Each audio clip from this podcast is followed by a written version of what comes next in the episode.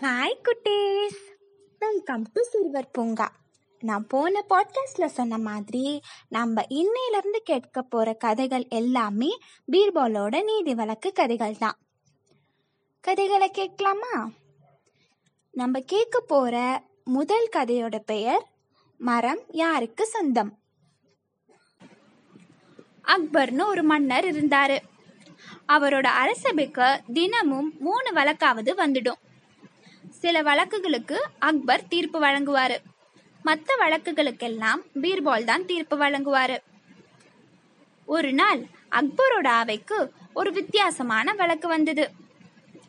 இக்பால் முகமதுன்னு ரெண்டு பேரும் அவங்களோட வீட்டுக்கு பின்புறமா இருக்கிற தோட்டத்துல இருக்க மரத்துக்கு சொந்தம் கொண்டாடினாங்க. உண்மையிலேயே அந்த மரம் இருக்கிற தோட்டத்துக்கு இந்த ரெண்டு பேருமே சொந்தம் கிடையாது.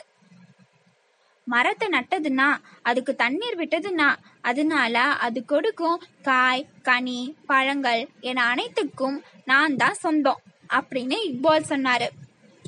ஆனா முகமதுவும் இக்பால் சொன்ன மாதிரியே தான் சொன்னாரு. அக்பர் இந்த வழக்க பீர்பால் கிட்ட கொடுத்தாரு. கொஞ்ச நேரம் யோசிச்ச பீர்பால் பிறகு சபைய பார்த்து அந்த மரத்தில் இருக்கும் காய் கனி எல்லாம் பறித்து விடலாம்.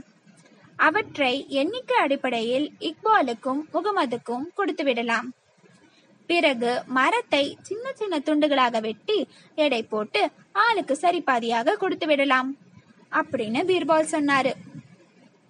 இந்த முடிவை கேட்ட இக்பாலுக்கு மிகுந்த திருப்தி. ஆனா முகமதுக்கு அதுல விருப்பமே இல்லை. அதோட அவர் பீர்பால் கிட்ட எங்களோட பிரச்சனைக்காக தயவு செய்து இந்த மரத்தை வெட்ட வேண்டாம். அதில் எனக்கு உடன்பாடு இல்லை. வேண்டுமென்றால் மரத்தை நான் இக்பாலுக்கே கொடுத்து விடுகிறேன். இனி மரத்துக்கு நான் எப்போதுமே சொந்தம் கொண்டாட மாட்டேன். ஆனால் எனக்கு இக்பால் ஒரே ஒரு உத்தரவாதத்தை மட்டும் தர வேண்டும். மரத்தை எந்த காரணம் கொண்டும் வெட்டிவிடக்கூடாது அப்படின்னு சொன்னாரு. இது எல்லாத்தையும் கேட்ட பீர்பால் மன்னரே இப்போது தீர்ப்பளிக்க நேரம் வந்துவிட்டது. அந்த மரம் முகமதுவுக்கு தான் சொந்தமானது. ஏனென்றால் மரத்தை வைத்தவனுக்கு தான் அதன் மீது அன்பு அதிகமாக இருக்கும். மரத்தை வெட்ட வேண்டும் என சொல்லும்போது இக்பால் அதனை வரவேற்றார்.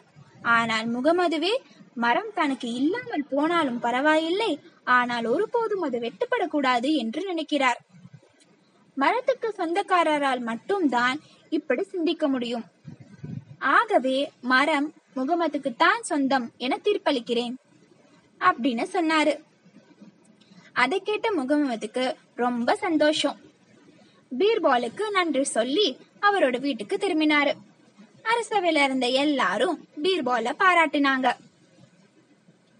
சோ குட்டீஸ் நீங்களும் எப்பயுமே யார்கிட்டயும் பொய் சொல்லக்கூடாது. ஏன்னா நீங்க பொய் சொல்றது எல்லாமே கடவுள் பார்த்துட்டு தான் இருக்காரு. அதனால கண்டிப்பா அதுக்கான தண்டனைய கொடுத்துருவாரு. ஓகே குட்டீஸ். உங்களுக்கு இந்த கதை பிடிச்சிருக்கா? வேற ஒரு கதையில நம்ம அடுத்து சந்திப்போம். Okay bye